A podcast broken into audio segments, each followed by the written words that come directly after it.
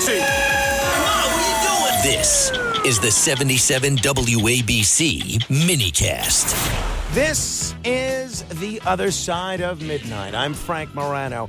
Well, how many people can you name whose deaths have literally changed the world? You think of a handful, certainly someone like Joan of Arc, certainly someone like Jesus Christ. A lot of people would say maybe John F. Kennedy. And I think if you're making a list of five names or 10 names, the name that's got to be near the top is George Floyd. George Floyd, whatever you might think about him, his death has totally changed the course of American history. It's been three years since he died, but a lot of people are still talking about him. They're still making movements in his name. They are still debating his legacy. And one of the people that uh, knew George Floyd, unlike almost everybody else on the planet who only knew George Floyd posthumously, one of the folks that knew him very well while he was alive is Selwyn Jones. He's the co founder of the Hope 929 Foundation, the charity focused on promoting civil rights and creating change in honor of his nephew, George Floyd.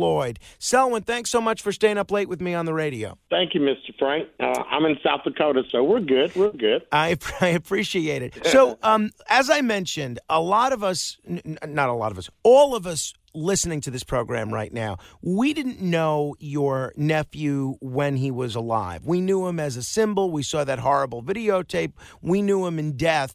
Tell us about what he was like as a person. What he what he what he was like while he was alive. George was just a big, jolly man. Basically, just a big, jolly, happy person that did not achieve the things that most people don't achieve, which is great success in athletics. And he just settled into just being that guy.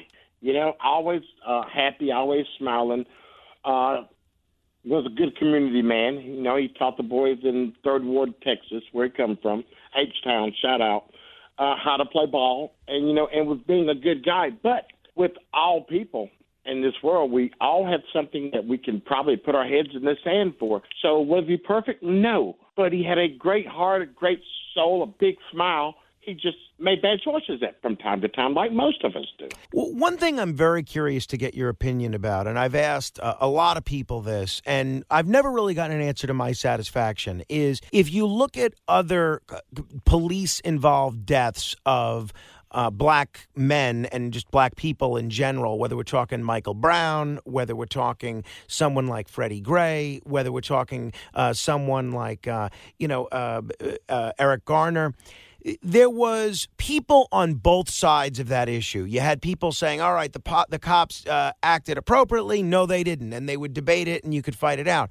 With your nephew George Floyd, after that videotape of Derek Chauvin's knee on his neck was released, I don't think there was anybody that thought Derek Chauvin had a leg to stand on legally, morally, ethically. Donald Trump, uh, Rudy Giuliani, they all rushed to say that uh, based on what they saw in that videotape, Derek Chauvin murdered George Floyd. Why then, given the universal condemnation from all quarters of the country, why then did your nephew's death become sort of the death that ignited a revolution? Frank, for four plus hundred years, black men, people of color, have been literally getting lynched, hung, devastated, all about power and control. And what we saw that day is we saw a young man that went from laughing, dancing in the store to begging, crying, and dying because of $19 and a hundred pennies.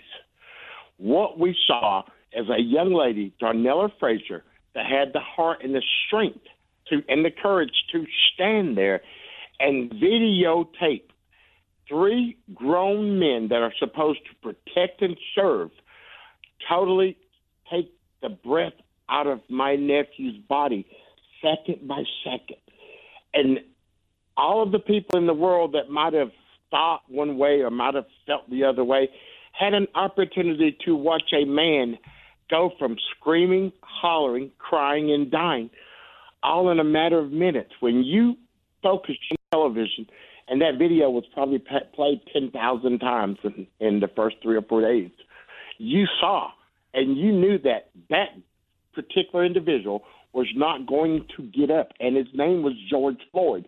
So the whole world for three days came into unity, and everybody hollered my big sister's baby boy's name because they, the world, was not going to let this travesty slip through the gaps like most travesties have. You know, Eric Gardner, it slipped through the cracks. You know, so this was the first opportunity for people to actually see a lynching, a murder with their own eyes. And they sat there and they had the time, the opportunity to watch over and over and over again.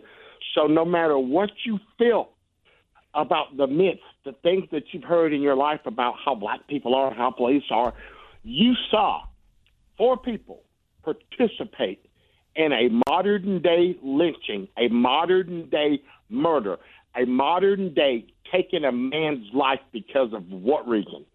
He did everything that he was told to do. He asked to lay down on the ground to get murdered by these people that were supposed to protect and serve him, Frank. If people just tuning in, we're talking with Selwyn Jones. He's the co founder of the Hope 929 Foundation. You can check out their website, hope929.org. He's also the uh, uncle of, of George Floyd. Selwyn, let me ask you about a, a theory that I heard a great deal of in the aftermath of your nephew's death, but I haven't heard very much over the last three years. And that has to do with a club where both Derek Chauvin and your nephew reportedly Do worked. you want to go to the Congo? Well, Do you tell me, go tell me, to the Congo? tell me, give me the straight, give me the straight dope Frank, because tell Frank, me what happened. Frank, Frank, Frank, Frank, Frank. I visited my nephew in two and a half years, probably 27 times, because I knew that he needed me from time to time. I, I I gathered that from the sound of his voice. When you know somebody is in need, you show people how you feel about them or how you treat treat them. And I loved my nephew, so it was nothing for me to jump in the car and go to Minneapolis to see how big Floyd was.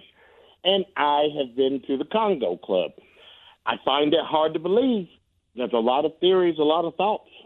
And all I'm saying is this, Frank my nephew had the same vigor that I had. I can't go into a store in Timbuktu and not know everybody in the store before I leave out of the store.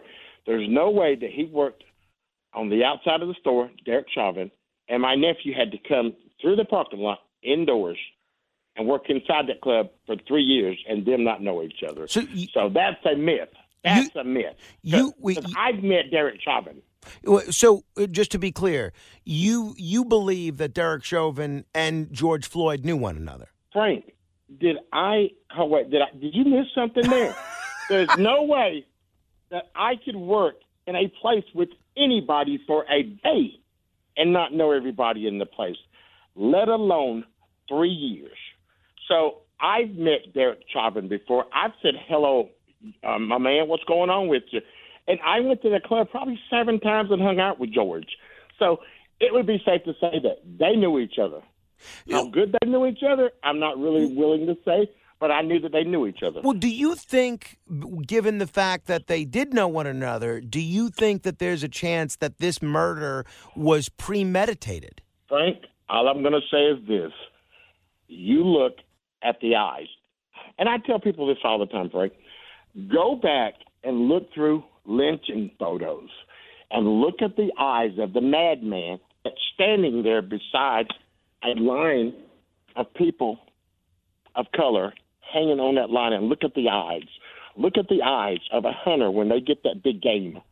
They have that glazed over look in their eyes, like, yeah, I got him.